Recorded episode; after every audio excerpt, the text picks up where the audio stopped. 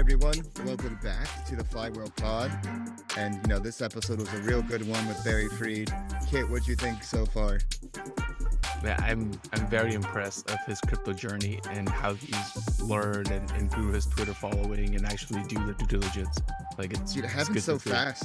He said that he joined, he first touched the chain in November 2021, and now he's almost 8,000, I think more. Like he has over 10,000 Twitter more, yeah. followers. Yeah. I mean, that's what happens when you have massive output on threads, and not just like any threads, but like detailed threads that go into numbers and like what's actually happening on chain and like defining on what's happening with these protocols. Like it was a very dense interview, and we really got into the weeds of what's going on. Yeah, man. He he went deep finance and actually he did the homework. Like I'm I'm very happy to, to see like you know more more of these like younger folks actually rolling up their Yeah. sleeves and getting down there and looking through like digging the docs is the easiest thing someone can do, but not everybody do it's literally that simple. Just dig into the docs. And he even said that he doesn't really.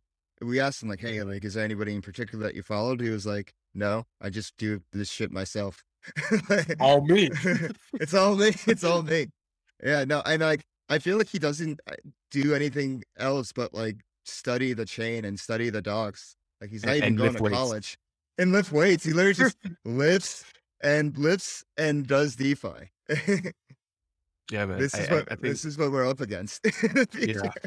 And and ob- this is who I want to build with. Yeah. as well as, as I'm really curious to see like you know what's his next steps going to be like because I I'd imagine he's not going to be a thread or forever.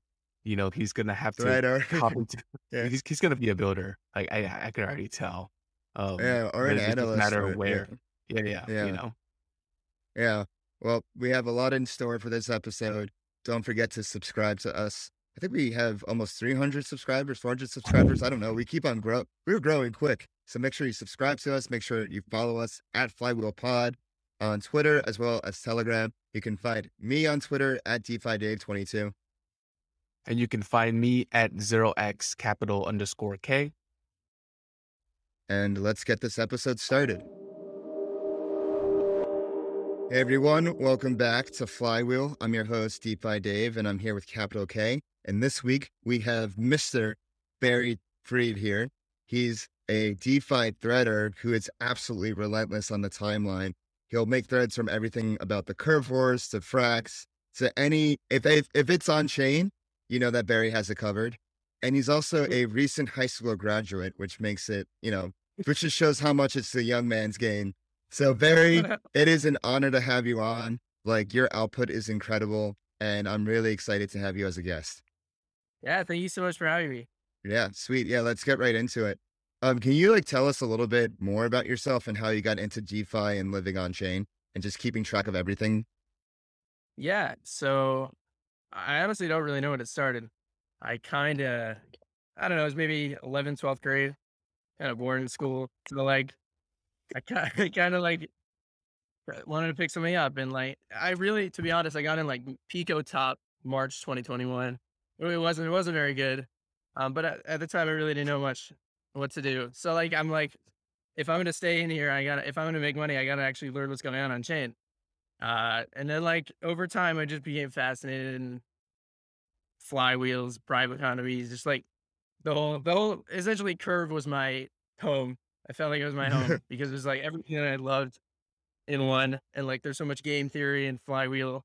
And I kind of just fell in love with like the whole bribes, bribe economy, flywheel, and how it all ultimately earns, generates more revenue for all different protocols that interact and like different liquidity. And liquidity is basically king and it all leads to more revenue and then there's better UX for the people using the protocol. It just like all goes hand in hand. And that that just like fell to me. Cool. And so I guess like out of when you were you got in at the top of March 2021, and I feel like this is a very common occurrence with people that stay because you know there's like a lot of stories of like some people that got in at the top, whether it was like then or in like 2017, 2018, or even like recently, and they basically have this moment of like this gut check of like now or never. It's like okay, like if I want to actually be in this, like I better take this seriously and take a deep dive into it, which you did. And so, what exactly about Curve, the whole Curve Frax ecosystem, and like how everything works, attracted to it as compared to, you know, maybe like, you know, Synthetix is or like, Uniswaps or like Aave or like that part of DeFi or even like NFTs or even DAOs? Like, because it takes, I think it takes a certain person to be attracted to Mhm. Curve and like a certain person to get into it. And not only that, but a certain person to get it. So like, what specifically about like the game theory? Is it like stuff that you've like kind of learned in your, in the past and like other non-crypto rabbit holes that you gone down? Like, what was it about Curve that really hooked you in? Yeah. Um, I don't know. I really don't know. I'm like very like big math numbers guy, and like that aspect of it kind of came in. I'm also a huge Synthetix guy too. So Yeah. like oh, me too. yeah. So like honestly, every I kind of felt like other token models and other systems were kind of uh, not boring, but like Curve is more interesting. There's so many different parts to it, and I can like I can like basically spec. I like speculating too. So like I can I can like bridge stuff together and like create different things and just bring them. I don't know. I, it just kind of fell to me. Yeah. It's just more it's a complex. I like the challenge. So Yeah. How would you break down like how Curve works to the people at home? Like in Yeah. your own words. Yeah. Um, so there's battle for battle for liquidity on chain, and curve. The curve incentives are basically what provides extra incentives to people who provide liquidity. Protocols want more liquidity so they can have better UX and they can be traded more and they can be utilized more in DeFi. So there's this whole economy where people who lock up curve, lock up curve for VE curve or VLCVX, as we get in later, um, they basically control all these emissions and protocols are the ones that want to direct emissions to their pools so they can gain more liquidity so they could the whole flywheel to happen so this creates a whole bribe so then convex comes along and creates a liquid v curve so the revenue is basically 50% of of trading fees that go on a curve get, go to lpers and 50% go to v curve holder v curve the lockers and Convex is like, hey, why don't we offer these lo- offer these VE curve lockers, but like, why don't we offer a liquid version of VE curve and basically pay them revenue plus extra CV- CVX incentives plus protocol revenue, platform revenue in exchange for their voting power and and their boost. Right. So then you also get the boost on top. I should have specified earlier. So then Convex is like, yeah, why don't we why don't we create that? So that created huge demand because I don't know, Curve curve v curve was like yielding 40 to 50 percent yield back in the day and people didn't want to lock for four years to get that max yield so they created this demand and then convex convex took all that voting power created cvx vlcvx which in turn created more vlcvx had more voting power per v crv which made the whole flywheel more and protocols wanted to wanted to um, hold V VLCVX over V curve because there was more voting power and you can incentivize your pool more. So then this became this whole there became this whole bribe economy with Votium and and um, basically protocols bribed with their native tokens or any tokens to for VLCVX holders, lockers, to basically vote for their pools and to direct curve emissions to their pools which in turn also directed extra convex incentives of incentives on top of that. So as you can see, it created this whole economy where those who are trying to incentivize their pools had to go through this whole process, had to basically choose their the most economic, the most economical way to incentivize their pools, and that turned out to be the LCVX, which in turn created more revenue, created that whole flywheel, and back to more revenue to V curve because there's more trading volume, and there's all, and then like it all just repeats and goes in circles. Yeah. Well, yeah, that's a pretty solid overview of it all- of it all. And how do you think Frax has executed its strategy within this whole curve ecosystem? Hmm. So I mean, Frax has basically decided to take all the it's up till now, they had been selling their curve uh, that they earned from farming as bribes, like for bribes. They would buy back FXS and then supply that as bribes. But then they also have the CVX that they would farm on top of that, which they would just keep on locking and just keep on accumulating more CVX so they could just earn more voting power and they can just vote for their pools. So now what's changed is we can get into the Frax base pool later and how they were basically selling their curve for bribes. Um, in order to incentivize their pools so they can get more utilization and more liquidity. Um, and yeah, no, I think that was great. I, I mean, liquidity is king on chain. So you kind of, it's, and like when you're minting, you're minting, uh, Frax against the USDC in the pool, it just creates a perfect, I think it's great. And I think the Frax base pool, what's about to happen is going to change, change DeFi, change stablecoins forever. We Yeah. get into that soon. Yeah. Yeah, capital K. Um, what are you thinking right now about uh, you know, kind of like Barry's overview and you know, just knowledge of the whole curve ecosystem and Frax fits into it. It's what's on your mind right now. Dude, I, I'm I'm blown away that this guy said he started looking into crypto in 11th or 12th grade. I'm But, blown away. you You know, looked into it in, in March or like in May at the Yeah. top. I remember that Pico top, the the dog top of it all. And I'm surprised yeah. you- I I was thinking, I'm surprised you didn't get into like the whole, you didn't get wrapped up into the Olympus craze. Cause that, like, that whole time, that's when Olympus and its forks were popping off. Like, what were your so thoughts? I did. yeah. Oh, you did? Oh, I think we, I, I, I think we all did. Of course. Yeah, I was like, know how how can you be in crypto at that time without touching that thing? Oh, yeah. Oh, of I course. mean, all the forks and all chains, like it was just Mhm. a disaster. I mean, yeah. So I, I I did have a question for you though, Barry. Like when you let's take a step back, all the way back. When you first got started, what were some of the um, tools or resources or ed- educational materials that you used to kind of get you caught up to speed? Because I, I feel like the amount of time that you're able to get up to speed and get to the you know really really deep, nearly expert level, I think a lot of people would benefit from hearing your story and how you got here. Oh, for sure. Um, I'd say, um, just going through. People underestimate just going through white papers and just trying to dissect it. I spent a lot of time on my threads. I spent a lot of time on basically looking into different protocols, and like I'll read different points of view, and I'll read like the mediums and like all the different breakdowns of all the different products of the protocol, so I can understand it like 100%. But I guess to start, I'd say under starting with like what's what is a money market, what's an AMM, what's a like basically like basic DeFi terminology that you kind of need to know before you get into looking into different protocols, and then it becomes easier. And now, now I, I'm a huge proponent of using DeFi Llama. I think they're great. Mm. Mhm. Uh, and this they just came out with like a new with like a new update you could say where you can see like when something happened um like what caused xyz to happen before and i i just it's it's great I, I don't i was never really huge into token terminal or i don't, I don't know whatever other people use Mhm. um but Yeah. i don't know i just Got just Were- going down to the basics try to understand. Were there like key people that kind of like led you along the way or key following on Twitter that that, that you like to give a shout out to? hmm I- Barry's like, nah, all me. It's all me. no Yeah. no Cue All Uh, Me by no Drake. no no, no. Um, I, I really don't know. I wow. hmm, yeah, I think the I docs use are. nowadays like I've got a bunch of friends that are that like like to talk about do the same stuff that I do, like Aim, Aim Solid. Yeah. Um, I view as like uh, a a young bunch of- Haim in a in a sense, especially Yeah. with all the with the, the, Yeah. the the thread output of you two is absurd.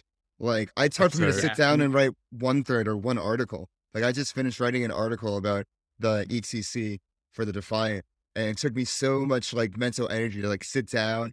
And not only it's I think the hardest thing for me about writing things is it's not about like writing. It's easy for me to write content, but it's a matter of like cutting it down and like what are like the most important points and like what is my oh, audience? Oh, yeah. What am I trying to get across? What are the most important points? So I keep people's attention, not waste their time, and as well as they learn something. I think that's something you do very well in your threads. Is like you get straight to the point, and you include a lot of numbers and um back and like backup points to back up with what you're saying. thank you, I appreciate it. So yeah, that's kind of my style. I kind of want Mm. to break something down as much as I can without like going overboard in forty to fifty tweets. Yeah, Uh, but like I, I just really a lot like, like a lot of people don't really look at the docs and the white papers. Yeah. so, like basically want to create a, a bridge version of that, yeah, just completely a bridge for that, so people can understand. And then for like protocols that are more in depth, I have to make more threads. you know, all the different products. Um, it's just like I just go go with Got the flow, whatever, whatever I feel like, because like there's so many different aspects of so many different protocols. There's just too much content to, to cover. I don't know. I never run out of content. I know. I mean, that's why we started this podcast, and we're just we're going it from a Frax centric angle, and just from going from the Frax centric angle, there, like, there's so much content. It's kind of it's a little overwhelming a bit. It's just like, what direction do we want to go to Fraxlend? Do we want to go to frax seed? Do we want to go to curve Oh, yeah. wars? It's it's fascinating, like how deep you can go, and there's then like the space moves so fast that there's always something new on the horizon. Oh, for sure. Yeah. One hundred percent. Yeah, I guess Is something. I'm, So, uh, go Mhm. ahead. Yeah. I, I just wanted to kind of switch back into talking about the Frax base pool because Mm-hmm. remember how we said Curve is now no longer sewed for kind of like Yep. operating expenses.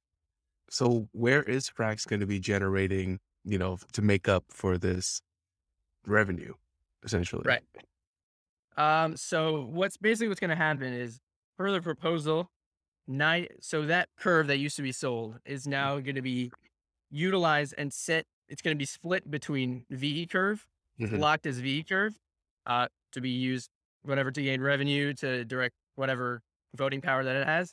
Um, and then it would also be used to direct CV maybe traded traded or deposited as CVX curve and set as incentives to the base pools. So it, it says like up to nine up to ninety five percent, but like that's just like rough estimates, and you you basically choose that however however much whatever what's whatever's more economical. Um, so those C, those CVX curve. So this creates a whole separate flywheel where CVX curve is now being sent to the to the meta pools to as incentives. So number one, uh, convex itself is going to help the peg. So when people are gonna people aren't gonna sw- so they're gonna swap or deposit depending on what's more whatever's more efficient because if it's trading at a discount you're gonna swap. Mhm. But by creating constant selling uh, buying pressure on the peg, it'll cause like a one to one like to keep peg essentially, and people to deposit into convex, which creates more uh, convex, which creates more voting power per VLCVX Mhm. because there's more V curve being deposited as opposed to being swapped. So Mhm. as as Frax, Frax as the largest CVX holders is just continue continuously gaining more voting power per CVX. So that's just a separate thing. And Convex right now, I think it's like fifty four percent they control, and I'm sure that this number is only it's only I mean it can only go up, but it's it's gonna grow with this Frax this buying pressure on the peg. Um. Anyway, back to the back to the base pools. Now they're gonna send these base these uh these uh CVX curve as incentives to the protocols that pair based on TVL. So protocol so now it creates this whole flywheel where hey, you want to build as much TVL as possible so you can gain as much incentives as possible so you can incentivize your pool so you can get more LPers so you can have better UX and more liquidity and etc.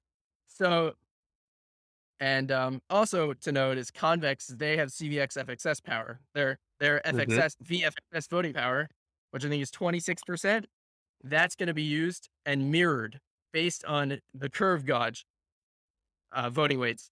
So if the protocol has more gauges, so how are they going to gain liquidity? They're going to bribe or they're going to vote or you're going to buy up curve and CVX and lock them or, they, or they're going to bribe.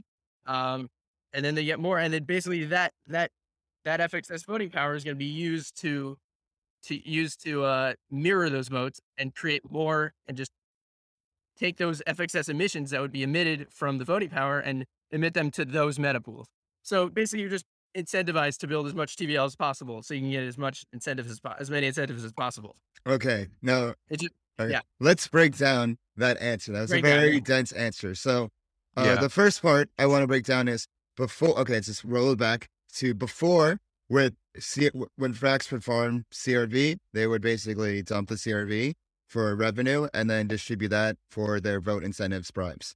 Now, what Frax is going to do, it's going to partly stake this uh, the v- the CRV as VECRV in their as their protocol, and now they're also going to stake up to ninety five percent of it as CVX CRV, and you instead of you know dumping the CRV tokens, use that CVX CRV directly as the vote incentives for the meta pool, and that is you know very it's positive sum for all parties because Frax isn't dumping the CRV straight to market. It's staking it into CVX, which grows CVX's CRV uh, holdings, and it's and and it's just like the alternative to like dumping. It's like you're sending the uh the CVX CRV to promote liquidity, which is the most important thing when it comes to like anything on chain uh, trading related, market related, um, into the um into the Frax BB, BP pools. Um, did I get that right? Yeah. Yeah. Um, and then yeah, and then there's another part. So like you mentioned something about VL CVX during that that answer. Um, could you break down like what you meant, like what exactly you meant by the VL CVX? Like, Yeah. yeah, go ahead. So convex convex finance Mhm. controls when people deposit their V curve as CVX to CVX curve. Convex takes that voting power, right? Mhm. So convex gives us that voting power to the CVX token holder, the VL CVX token holders, aka Okay.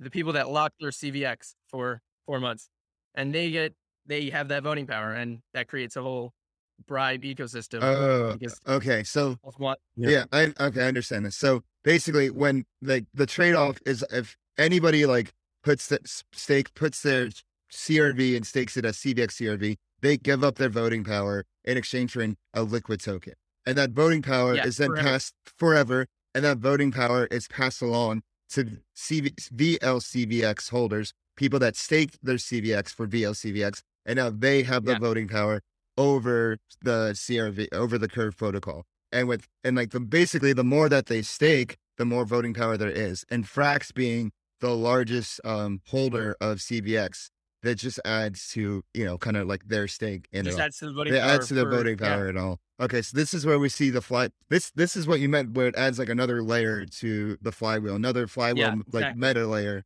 is like it's it's just a way to like another basically the stream of CRV, which before was just going in the open market. It wasn't being utilized in any way to add to the flywheel. Now you have this whole new like it's like a it's like you're building a ra- a, a dam and you're creating like a new path for a river to form instead of just like letting the water be wasted. It's just like going in this new Oh, yeah. way. Yeah, that's how I think of it. Um, it's I, yeah, yeah, it just exactly it right. creates an extra. Not only does it create more like, not only does it incentivize the meta pools to build TVL, it it increases the voting power for convex per CVX Yeah, token. which exactly. basic. yeah, It's It's basically double- instead of like the CVS, it's basically optimizes the the the flywheel more because instead of like the CRV just going the open market wasted. But what I meant by like river being diverted, it's like a very intentional way to divert a river when creating like a whole like an irrigation, yeah. not a dam, an irrigation system. I think an irrigation, irrigation system is a better synonym for dam. Mhm. But yeah, Yeah. yeah, go ahead. I, I- I feel like, yes, we all have established where the CRV is going to be going and how productive it's now is. But at the mm-hmm. end of the day, it's still taking away from Frax's income, right? Now it's being redirected and given back into the community. Fraxes get more TVL, aka liquidity on their Frax base pool pairs. But at the end of Right. the day, that, that income is now off of the sheet. Like it's no longer Yeah, flowing so on that- to the treasury. So how does Frax make up for that shortfall? Right. So at the moment, I think I'm pretty sure they're going to utilize their Treasury FXS as extra incentives as well. So they're going to have the CVX curve, they're going to have the FXS, their their Treasury FXS, and then they're going to have the convex mirroring the FXS as well. So I kind of think of this type of like right now is basically the bootstrapping system right now. Mhm. There's not like I wouldn't I'm not like like short term FXS is sort of gonna be utilized to boot basically what I'm trying to say is the main goal for Frax and Frax base pools is to build as much liquidity and have as much basically vampire attack, you could say, from the three pools and take as Mhm. much away and bring it. So like that's gonna cost incentives.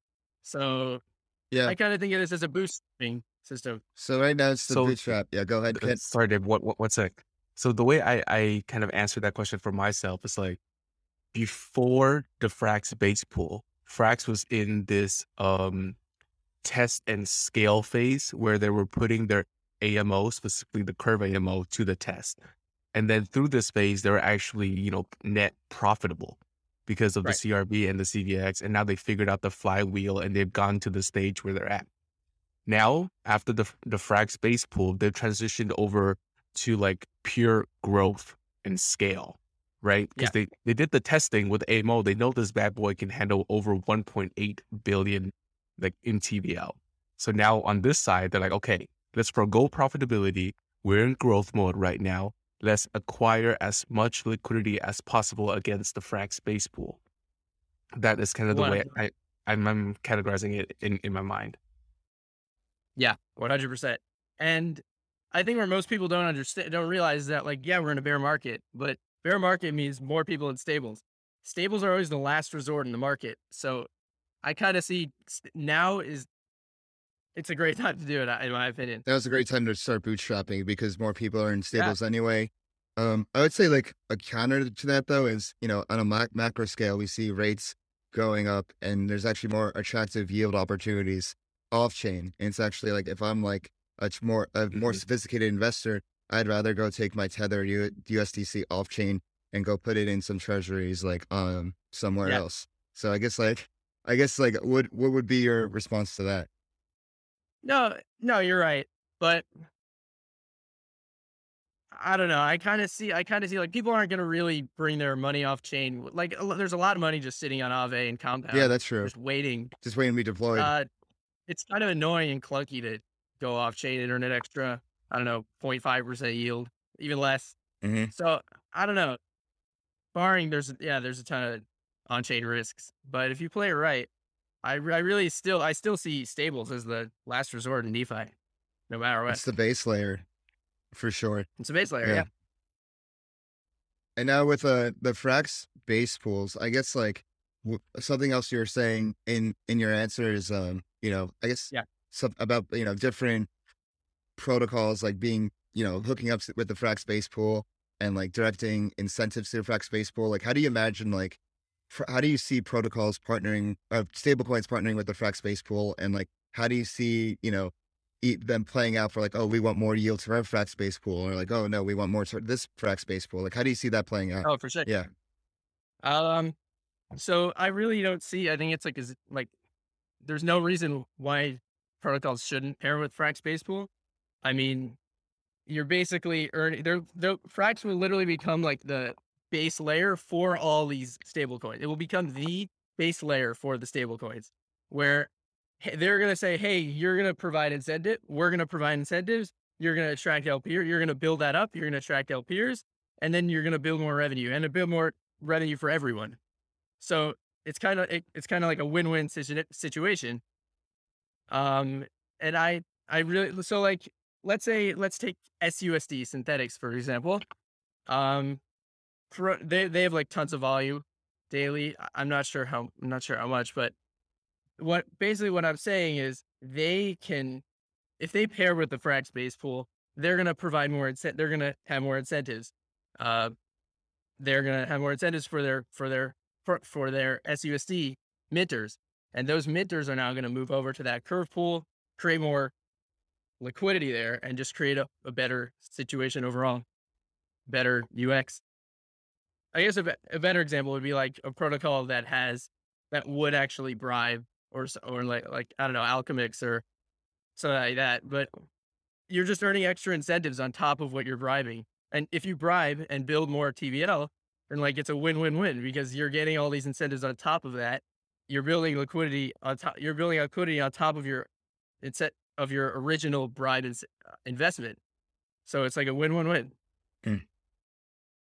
And in turn, yeah, sorry, and in turn, uh, Frax will just become the base layer for all these protocols because all these protocols are pairing with them, which will result in more utilization, more volume for Frax, which results in more fr- fees back to the VFXS holders. I think the important thing you're is kind saying of Chris. it is great. The th- most important thing you're saying is Frax is the base layer. It's you know Frax is fulfilling its destiny of becoming the central bank of DeFi and the central bank Yeah. of life on chain, and like it's becoming you know everything like all roads lead back to Frax in a sense in that manner. Exactly. Yeah.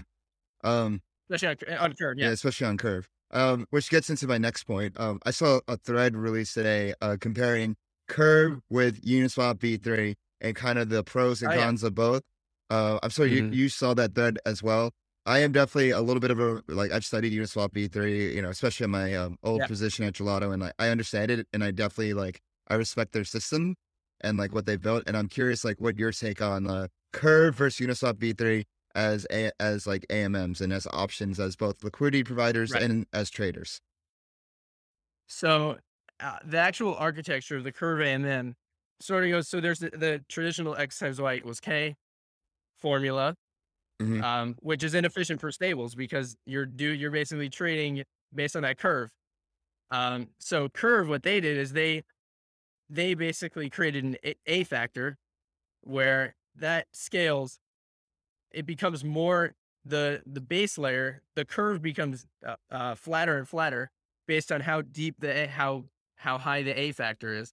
And this will usually this will scale based on liquidity, trust, and trust in a stable coin, or vice versa. Like you'll if you have like a high util if you have like a basically everyone deems it as a safe stable coin, they will create they will create a high A factor, which means it's harder to move it off peg, and like it becomes like better slippage swaps, like much lower slippage swaps.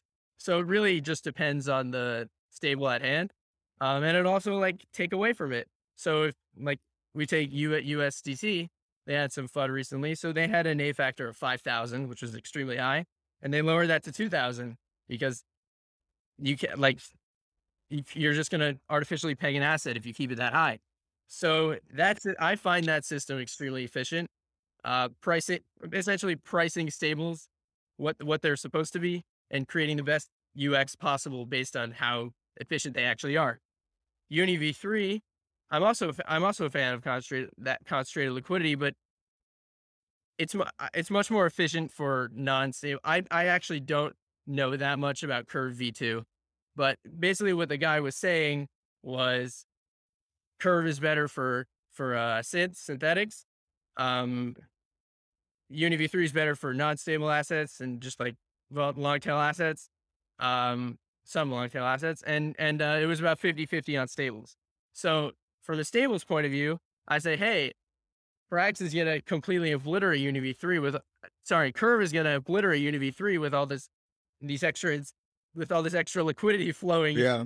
onto curve so sure Uni V3 is probably a better i i don't know i don't know curve v2 enough to know any i'll probably look into this week but Yeah. for the in the stable stable point of view i mean more liquidity is more more utilization better so i kind of think of this this Frax base pool is going to create more it's, it's a win-win for everyone Yeah. that, that's like the name of the game a essentially positive s- Yeah. positive some flywheel for everyone Mhm. and i kind of view curve for amms like it's meant for passive liquidity like there'll be a lot of days where like fees are low and then all of a sudden you'll see like boom it's like yeah it's like three four million in a day or some something like that and then like with uniswap v3 especially like if you if you supply you uh, liquidity on uniswap v3 you have you know the right volatile pair at the right time you can really stack up a lot of fees in a short amount of time so it's different AMMs for different purposes. And I don't think one Yeah. is better than the other necessarily, but some may be better for like certain purposes or certain pairs. right 100% Yeah. Now, i I- need i need more yeah. I, I was uh, gonna cur- wait. Were you gonna say, Barry? I need to look into curve v2 Yeah. more One thing I wanted to versus to like plug in is like I think on Uniswap V3 you're gonna see a lot more managers built on top of it. Whether it's a Ra- Yeah. whether it's a G Uni, which is turning to Arrakis, or a Gamma Strategies or something like, especially Arrakis. I'm probably most excited for them because like I was talking to their team this week. I am an advisor to Arrakis. It's like my boys at Gelato. oh yeah Yeah, yeah. It's it's really cool seeing like what they've built and like how far it's come because like they uh, Oh, yeah. Like gained all most of its TVL like the billion TVL was um doing a the DAI USDC pair uh on Yeah. on V3 which the G Uni DAI USDC pair which was on Maker you could like basically lever up 20x or 50x and that yeah yeah they on the PSM it was like really cool to see and now they're now they're like really like shifting Arrakis to become a decentralized market maker of sorts. And I won't give anything away, but they have a lot of cool things in store for like when they like launch their product fully. I think it's really going to change the game for liquidity on Uniswap Sounds V3. great. Yeah, sounds exciting you know, like a- after hearing all this like Frax BP topic, I was imagining, and I want to get your guys' take on this, see if this is possible. could you imagine a future where people actually purchase FXS to then lock up VEFXS to essentially use that governance power to direct all not only the VL CVX votes, not only the VEFXS votes, but also the VECRV votes. So by holding VEFXS, you can manage essentially all those gauges, For sure. Yeah. right? It's like Frax is Uh, becoming a meta token, or Frax shares is becoming like a meta governance token in that regard. Yeah. Correct. So you know how everybody had the narrative of like convex is like the meta governance, I, but I feel like Frax is on top of that. Frax is like the meta meta governance. Yeah. Yeah. So what I would say is that could it could work. Me and Charlie, Charlie pitched. Uh, we were talking about this. Um, we the only problem is like we thought it was a great idea, but the only problem is like convex controls twenty six percent of VFXS Mhm. power. So uh, I don't know how that would work, uh, because they're obviously going to incentivize the pools that attain to them like that. So so there's a lot. I would actually I would be I would be a fan of that, but convex is kind of in the way you could say by controlling that voting power. But yeah, in I don't in know. a sense, you can think of like all these protocols are a check to each other, checks and balances. Like Frax the protocol holds a bunch of CVX and you know soon to be like CRV. Convex holds a bunch of CRV and FXS. It's like they definitely all check each other, and they I, and like that, that's why I like calling them kind of like a, like a confederation or multicellular organism where they all like have to work each, Oh, yeah. with each other for each other's benefits. Like they're all basically ride or die together. Exactly. Yeah. Yeah. And for sure. Yeah. Another thing I wanted to get into was we, we were talking about like, okay, now, so now that Frax is not dumping their CRV anymore and they're going to have to like look for other places of revenue. Something I've like, I would love to pick both of your brains about is I'm like really coming around to the idea of uh, Frax ETH becoming like the base layer of revenue for the Frax protocol. And I say that especially, you know, especially now with like the merge coming up, like for that's going to be like the source of like organic on-chain yield. Um, Oh, yeah. And like soon, I guarantee you, I just tweeted this yesterday. Like, I guarantee you, like in like three to six months, just as like every protocol came out their own VE system or protocols are creating their own AMM, you're gonna have every protocol come out with like, oh, we're gonna have our own like node as a service. Oh, we're gonna build like our own like ETH staking nodes and utilize their treasuries, Yeah. whether it's No, yeah. Whether sure. it's like they, you know them taking hey they could take a loan out on Fraxlend to like get ETH and then like use that as Yeah. like staking or like just like sell like their treasury assets to like ha- set up nodes themselves. And I see Frax as like the massive treasury that they have. They can basically leverage that to get a bunch of ETH, set up these nodes, and um base and go and like use that as like the base layer, whether it's like five percent or ten percent or fifteen percent of yield. And I was actually having like a really good conversation with my friend Christian the other other day, and we were talking about like potential AMOs and like from this you can like create with like a backstop of this like Frax ETH AMO. Um, you can create more like degen AMOs that go out to seek more aggressive strategies. And then if like the strategy like is supposed to get 20% yield or like 10% yield, and if it doesn't cut it, let's say it only gets like 8% or 5%, you can basically scrap the AMO and then like have it like all like the funds in the AMO go towards a or go towards back Frax ETH. So I think like Frax ETH, like and that's like the thing I'm like really excited for coming up next, especially with the merge coming. I guess like what are your guys' thoughts on like Frax ETH and like potential AMOs coming out of that? You want to go first? Yeah, go ahead, Barry. Uh, so no, I think I th- I think you're definitely right. I think Frac Frax is a trendsetter. They're gonna start a trend. I think there's gonna be a lot more a lot more protocols that are creating their own AMO or, or their own Nodes. node as a service. Yeah. Yeah. Yeah. So And Frax already has two nodes yeah, up. I think- yeah. Go ahead. right, it's two. Yeah, they have They have two nodes up. They have two nodes up right now. Um, I think if they want, I'm sure if they wanted to, they could scale up more. They're just being like just Yeah. careful and careful and intentful about it. And I think something you said that's important is like Frax is saying the trend. Frax set the trend when it came to convex. They were the first ones to recognize, oh Oh, shit, yeah. like this is like gonna be the next metagame is like convex. Like let's stack up convex tokens immediately. I think they farmed it from the start, and you see you see it pay dividends, no pun intended, right now. And so now like you, you see right now again like Frax is like you know they. I remember when Sam first said the idea of Frax ETH. It was at the first Fraxmalist meetup um in Amsterdam back in April. I I got like 15 Fraxmalists, 15 like people that hold Frax in a room. We all kind of like stand in a circle, but kind of like kumbaya, saying like what we saw about Frax, what we like really liked about Frax, and like why we're all here. You got a sense of like the. I remember. I'll never forget.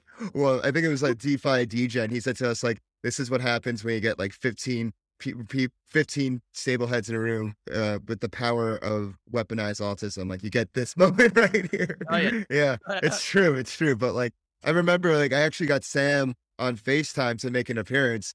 And the alpha that he leaked back in April was like, yeah, like we realized like one of the things we can do um with like all the kind of like the stable mechanisms we like created is we don't even have to, we, we not only like st- like help keep Frax stable, but we can like create like a Frax ETH pool and make like a liquid Frax Frax ETH token, like in the same way of there being light up. Dude. Like are you- so, like you said, Wait, what? Go. go, go, go, go. I I just want to No. take a quick take here Yeah, go uh, ahead. on the Frax ETH. But it's, remember when Aave finally allowed for you to collateralize stETH and borrow against it? hmm Like that Yeah. just really picked up the whole um, derivatives staking market Mhm. for stETH, right? Frax would come with that natively Yeah. with Fraxlend, right? Like Yep. you you would be able to borrow on your Frax ETH stake derivative day one. You don't have to wait. There's there's nothing that you need to do. You could immediately get liquidity on top of it. So Oh, like yeah. I, I I love the way they're systematically building out all of these different spokes on the flywheel, so that once it turns on, it just can't stop. yeah. Yeah. And, and like as Drake said in, in our last interview, he was Frax is building these money Legos, these native money Legos for themselves because they needed themselves because they're not out there.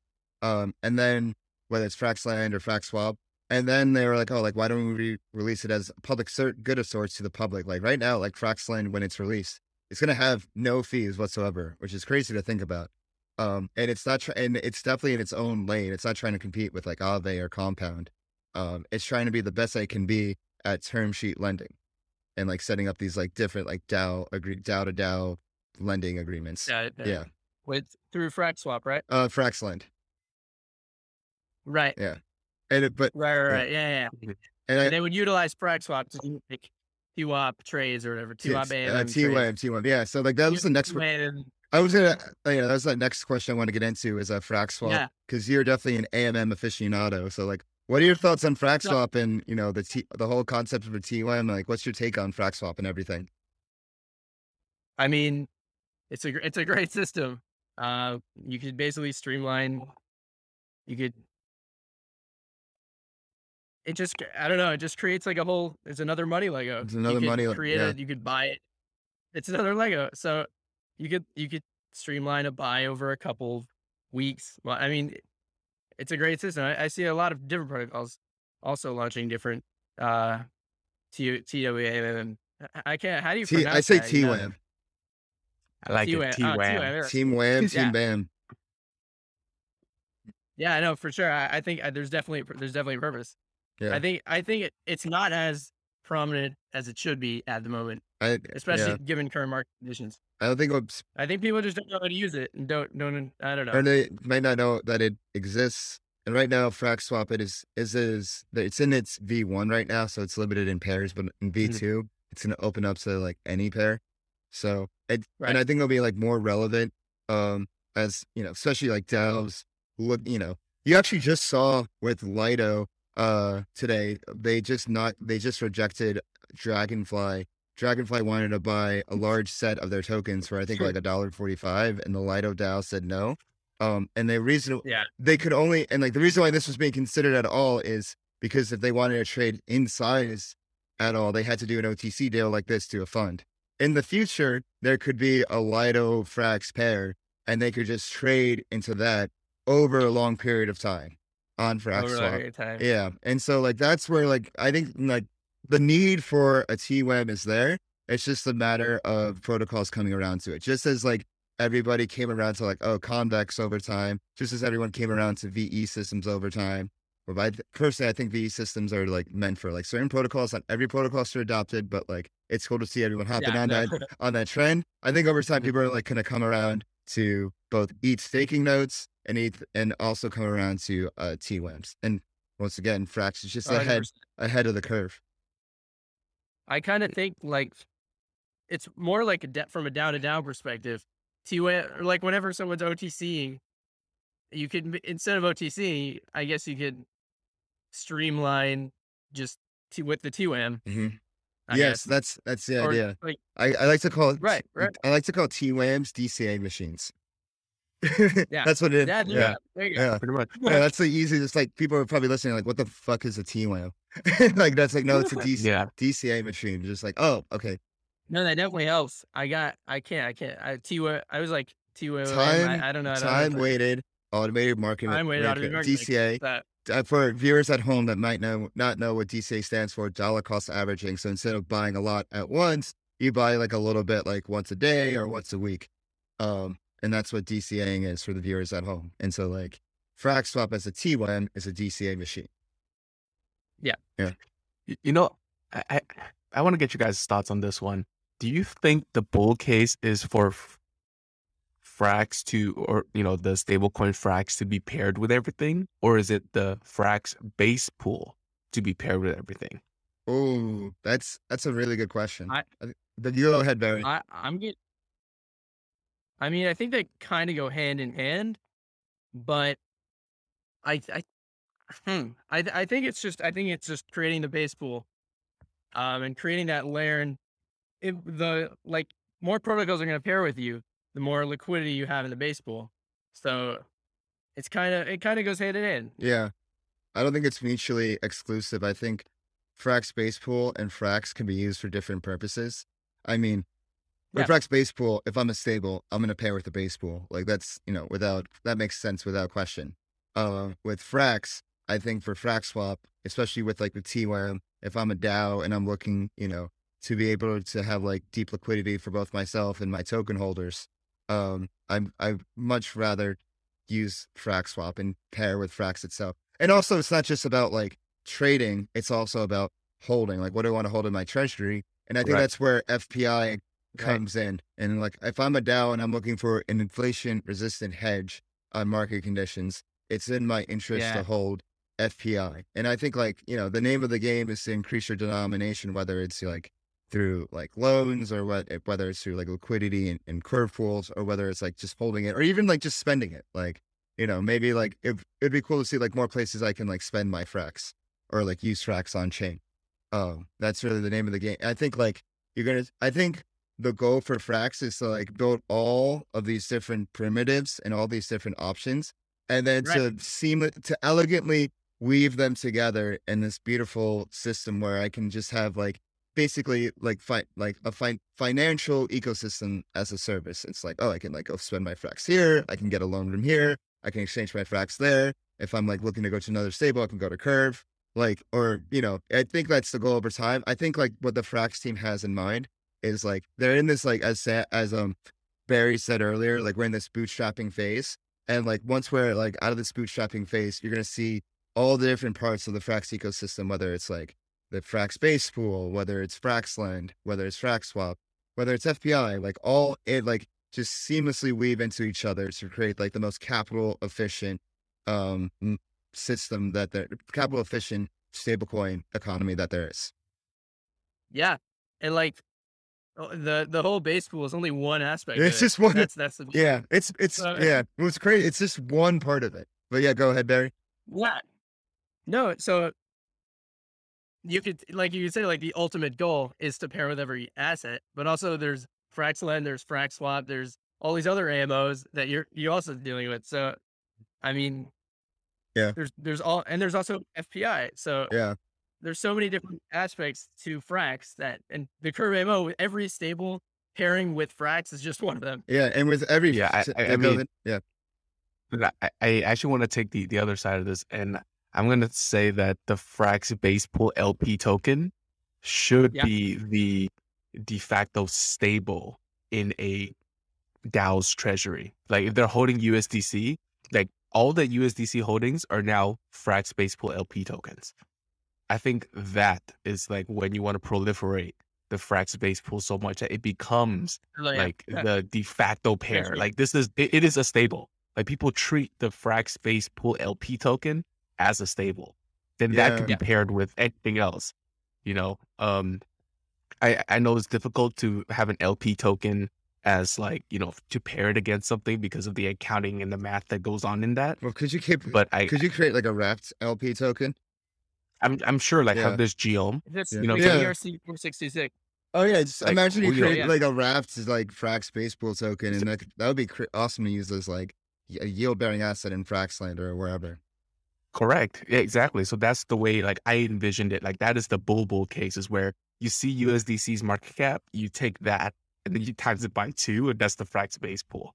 And then Yeah. that just Yeah. eats it and that just holds it. I think, Like I think that is Yeah. like the bull case.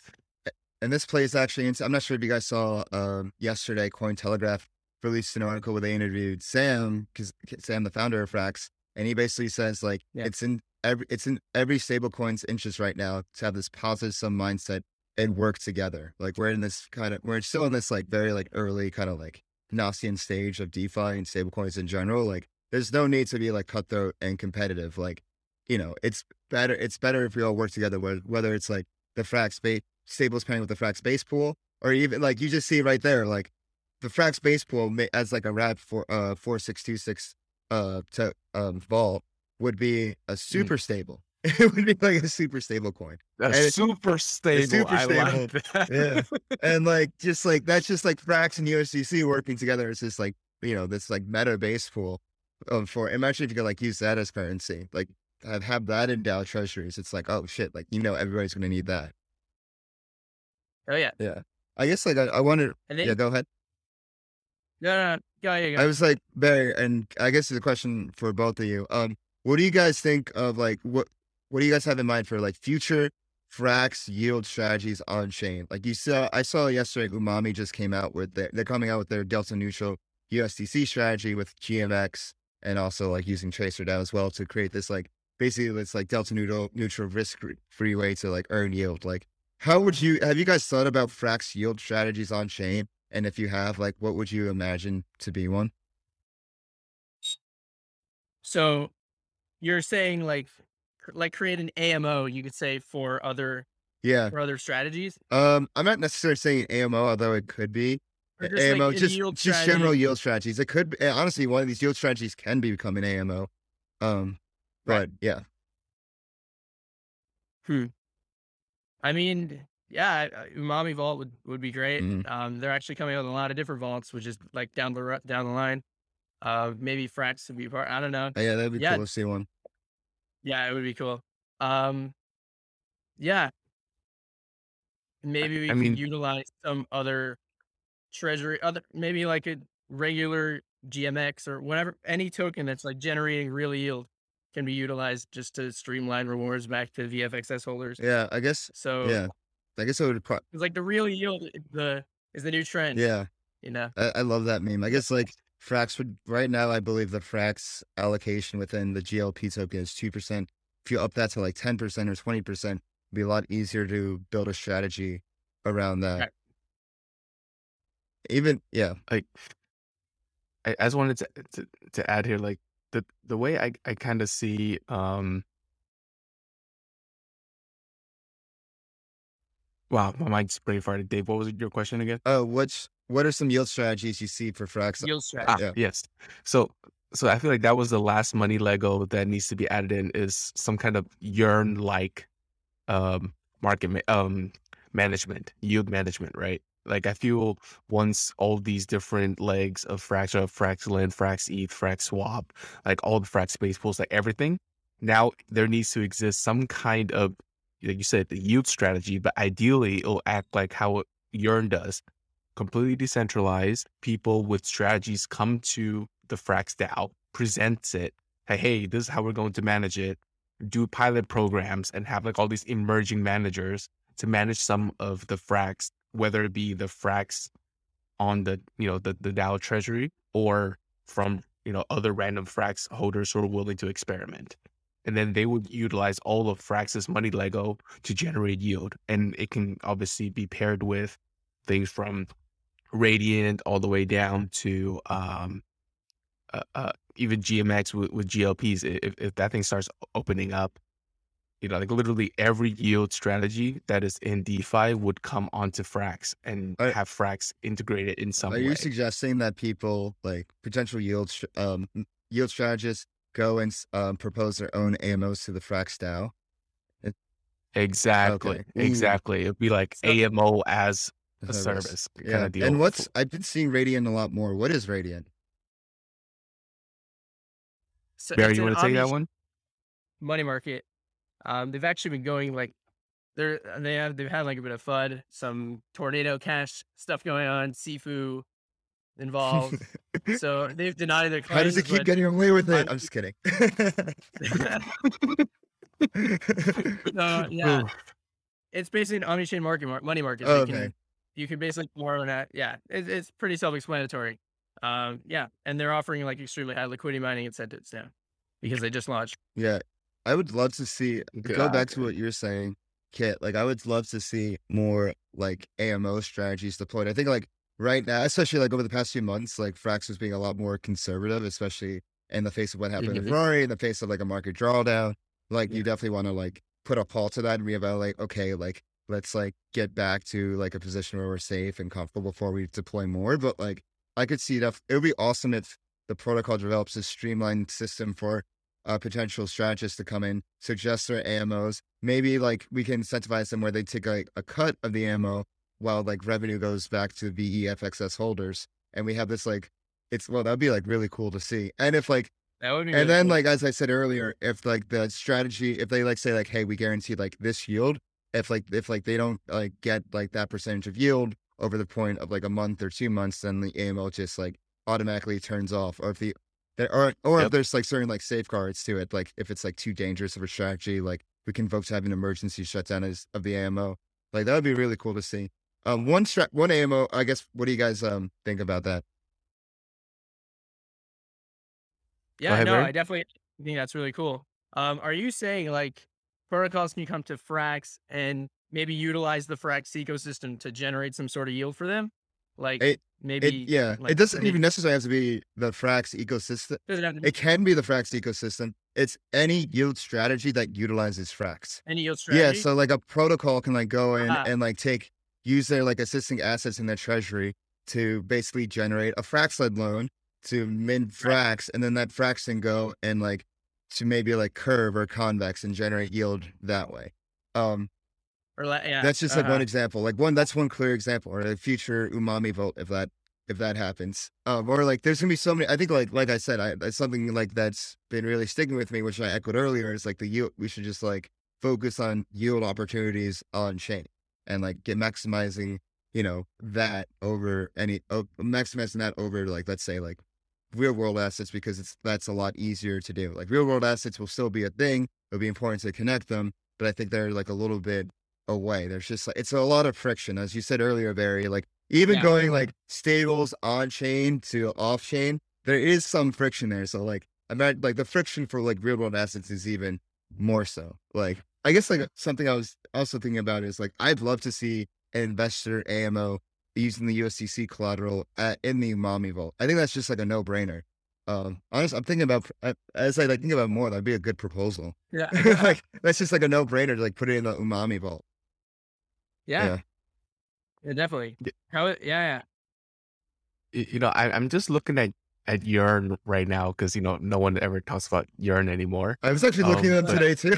If but if New if last if week. Fra- if Frax is like coming in and, and you know, for lack of a better word, eating up you know Curve and Convex, I wonder why don't they come over and try to eat up Yearn as well and take over yield strategy management I'm and not, then kind of have that automated. is it worth it?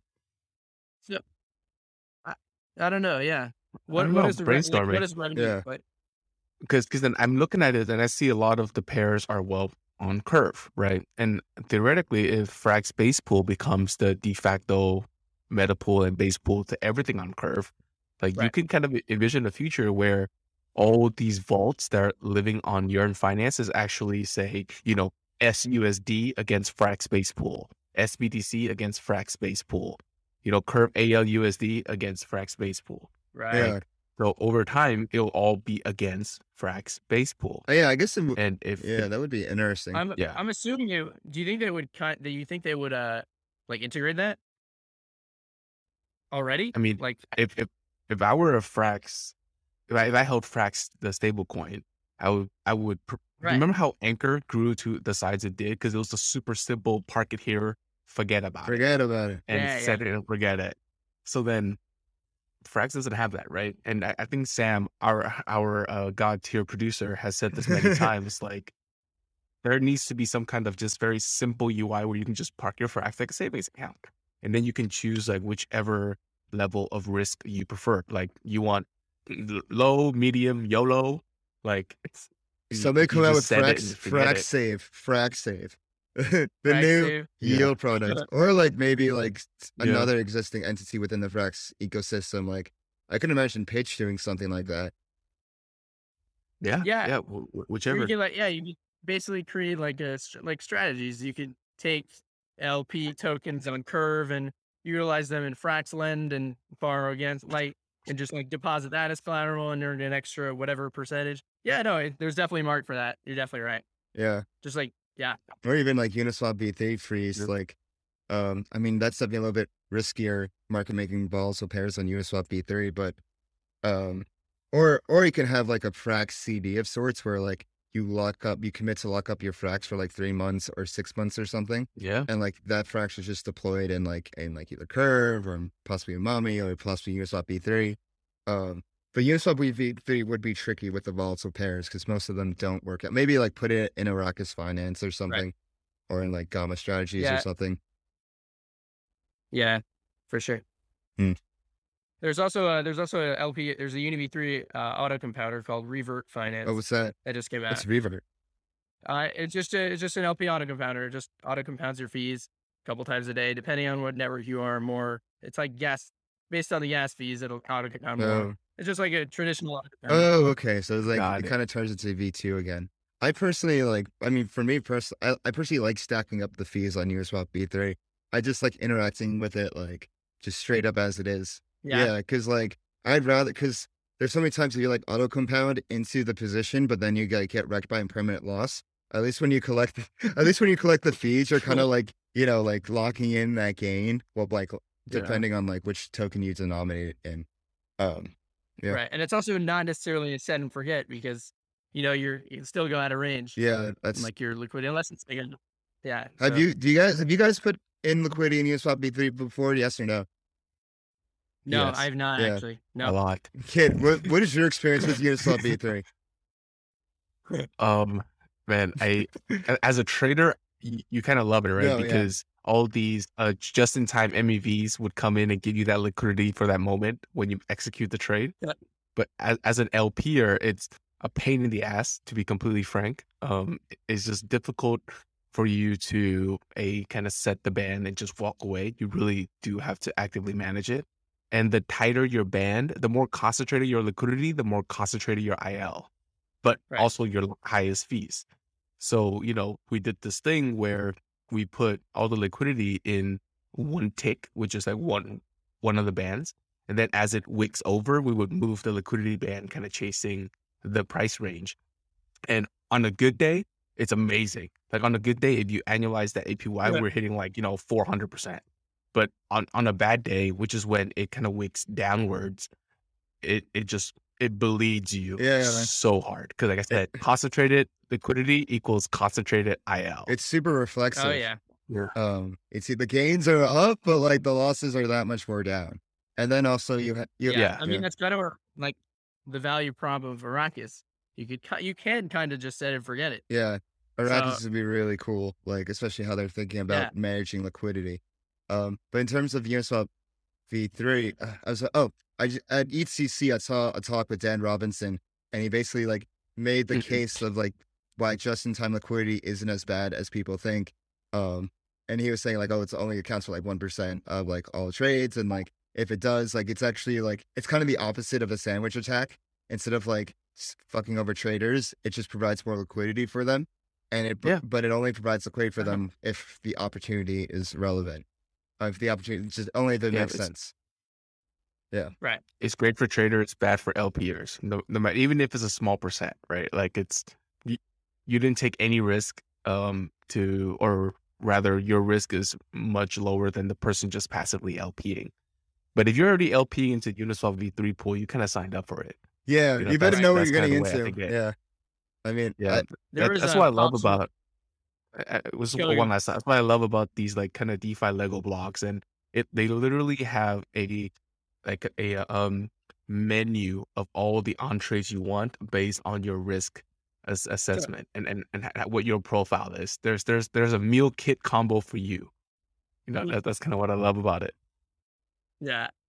There was actually Popsicle Finance was supposed to launch like a Mhm. just in time liquidity something situation where there would be no idle. They would just be they would provide liquidity, get the fees, and then just completely just and then just like withdraw right after. So I don't know what happened to that, but that would have been super, super cool and definitely would have seen lots of TVL there. Um, but I don't know what happened there. yeah. Um. All right. I guess I just does anybody have some uh other other thoughts on just like act- activities on chain and in DeFi? Like anybody like anything that's really caught your eye, anything new, anything you don't think people are talking about or should pay more attention to? Uh, llama. What about llama? Llama. What? What's llama? I mean, like, oh yeah, they cut. They, oh yeah, they Oh, That's oh they the, get into llama. the stablecoin. But yeah. So this is this is completely like arbitrary. I kind of Speculate, speculate. yeah, I'm a speculator. Uh, I don't like. There's no way Curve is gonna create a stable coin that's directly com- competing with all the stable coins on it. Like they're they're the they're the AMM for all the stable coins. So I kind of think of it as a L- Llama L L A M M A stands for Liquidity Lending Automated Market Maker Algorithm, um, in which protocols people can lock up their LP tokens and provide them to like a curve protocol and liquidity and they'll earn like an in, they'll earn interest. And basically curve with that with that protocol and liquidity other protocols that are looking for let liquidity for borrow liquidity will i don't know use like curve vlcvx and veCRV to vote to direct that liquidity for a given round uh for so they can have more liquidity for that given round and the people that provide the liquidity are basically paying the price for locking for that round, that epoch, and they're gaining an extra yield. And actually, the protocols are gaining more liquidity for that set round, and it just creates that whole system. And why I think this is because curve emissions and convex emissions are decreasing by 15%. They will continue to decrease annually by 15%. Um, and while they do have up to 300 years of emissions, it, it will slow down and it will become harder to incentivize pools. So I'm kind of thinking, hey, why don't we create another? There's probably another system that doesn't compete with these product these stable coins, and it does incentivize protocols to build TVL, and it just gives protocols an extra boost in liquidity for a for a set round for so create better UX for that protocol. Hmm. I don't know. That's just kind of my speculator thoughts. Yeah, look into llama more. There's just so much. Yeah. You know? Yeah, yeah. It, I mean, it just it's just the curve, it's just the curve USD um that everyone talks about, right? Like that. I don't know. I always felt like if Curve had their own Curve stablecoin and they are known as the stable AMM, it just feels a lot of um self dealing to me. I don't, I, it Um, makes yeah. sense for them to. you know, have have I feel like it makes sense for them to have a stable Yeah. coin. Like they have all that TVL there, like over collateralized, over collat. Oh, that's the quote was over collat. yeah, yeah, but yeah. So it's like I, I feel like if they were to allow for you to borrow against your Curve LP tokens, um, Right. I mean that, I think the most obvious, like utilization of the Curve stablecoin, and then now with that though, do you? Does that become the new base pair with anything, and does that compete with the Frax, you know, BP, or do they you know, symbiotically and harmoniously live together. I don't know. Based on my speculator thoughts, um, I think of it as like a sorry, a sustainable tokamak, you could say. Provide liquidity for repairs that uh bribe or whatever and vote, and then they'll be getting that extra liquidity for that set amount of time. So I don't really think that there'll be like an extra because like you think about it, everyone was like, oh, we could collateralize our CVX curve and borrow, but like and borrow the curve stablecoin, but like that'll be super capital efficient. I can only see like a 30 to 35 LTV on that. Um, and what about liquidations? That kind of would suck for Peg. Yep. Uh, so I guess, but the main thing is like having whitelisted collateral and not like, you know, having collateral like high risk assets, just like not, not as, not as, uh, tested stables, you could say, just like whitelisted by the curve now. So I, I really don't know. I'm speculating, uh, but I, I imagine it wouldn't be a direct competitor of anyone. It'll be its own separate entity that will combat the decreasing emissions by providing extra liquidity for smaller stable coins that are up and coming that want to gain liquidity. I don't know. That's just my speculative thoughts. Interesting. Uh, Well, I think we we're well over an hour. I don't even know how long this interview was, but it's oh been shit! yeah, Yeah, dude, it's been that- like really. It's also been like super dense, like re- really deep, Oh yeah, deep I'm on the sorry. chain. No, no, no. We we love this shit. Like we this is what we live for. But we are definitely Yeah. coming to a close, and uh, we like to end Yep. every interview with like a little bit of rapid fire questions of uh you know things that are you know both that have to do with your experience in crypto and also things that are off chain. So um you know uh, to answer to uh, ask the uh, first questions of our flywheel rapid round. Um, when was the first time you've touched the chain? When was the first time you interacted with the with the blockchain and took your funds off of Coinbase or off of any centralized exchange and interacted with the chain? November 2021. Wow. Wow. What did you do? Recent memory. Did you a- did you, It was. Did you yeah, aim it to was an own port? To go into Wonderland. oh Wonderland. my Yeah, there you go. into Wonderland? Wonderland. Yeah. It's all about the Ponzi. And then, um, what do you like to do, like offline? What hobbies, interests? Uh, so I'm uh I compete in powerlifting Hell yeah. for a couple years. Yeah. um I, I I transitioned to be a bodybuilder, so now I've started bodybuilding the past couple of years. Um yeah. I don't know. That's kind I think like, there's this, this trend of stable chads that go, you know, whether it's Sam was a power lifter in college. I mean, I would always go to the gym. Me and Sam used to lift together when we lived together. Um, and just like people just like that stable coins, like just like to like lift heavy weights. Oh yeah. when when'd you start lifting, Barry? Uh I was maybe 14. 14. Okay, cool. I was Uh, Wow. yeah. yeah. I was 13 when I started lifting. Yeah, I I was I'm like super light. I'm still I'm like five six. Um, I'm maybe like 155 pounds now. But like when I started, like I competed in powerlifting in like the really low weight, like 123 pound weight class. I think Mhm. I deadlifted uh 370. So I'm a good deadlifter, but Wow. I'm kind of an adventure. Wow. Talk about dense. Yeah. So I, yeah, that's Oh, that's Yeah. awesome. That's awesome. Um, I, I, I'm just laughing because like the I in my head I'm seeing a Venn diagram of like you know Fraximalists and power weightlifters, and the overlap is getting larger and larger. It's true, and larger. Yeah. think it's- That's gonna come as a Yeah, prerequisite. we're gonna need we need to to do like a frax we need a frax lifting competition somewhere. Could you imagine? yeah, no, yeah, for sure. Yeah. I tag Sam. Oh, yeah. stuff. Yeah. Or a frax like lifting group. Yeah. One of our merch should be Next just a meetup. frax dumbbell. oh You know, this is a frax I definitely buy dumbbell. yeah. the weight Oh, of DeFi on her shoulders. Yeah, that's too good. That's too You're good. like Well, your well Barry, meetup. that's yeah. Uh, well, that's that's it on our end. Thanks so much for hopping onto the Flywheel Pod, man. We really appreciate Yeah. you. Yeah.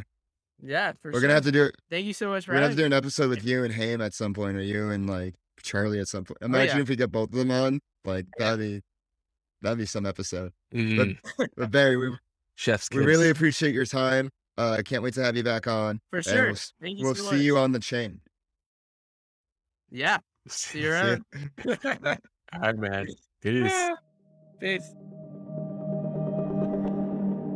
Well, that was a really cool episode. I really enjoyed how we got into the weeds of it all, how deep we got into the conversation, even about the nuances about yield on chain, about differences in AMMs, about differences in like frax strategy and commentary on it. So like that was like that was a really good discussion, uh, solid DeFi discussion. What do you think, Kiet? Yeah, I I would have to agree. I you know normally when we have guests on, I try to ask some difficult questions and you know really drill down and double click on them, even though they try to not answer it.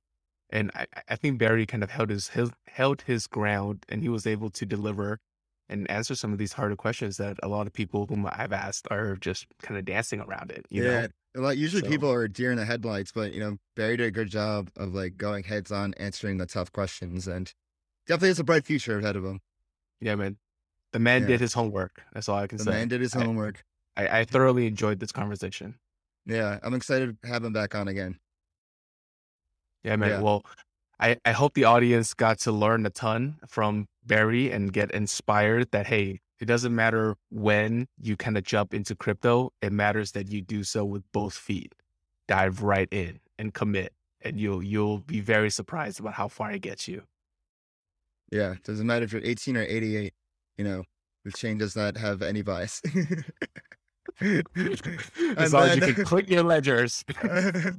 as long as you can click buttons. Anyways, don't forget to subscribe to us uh, on YouTube. Don't forget to follow us on Twitter and Telegram at Flywheel Pod. And don't forget to follow me on Twitter at DeFiDave22. You can find me at 0x capital underscore K. And we'll see you next time. Peace.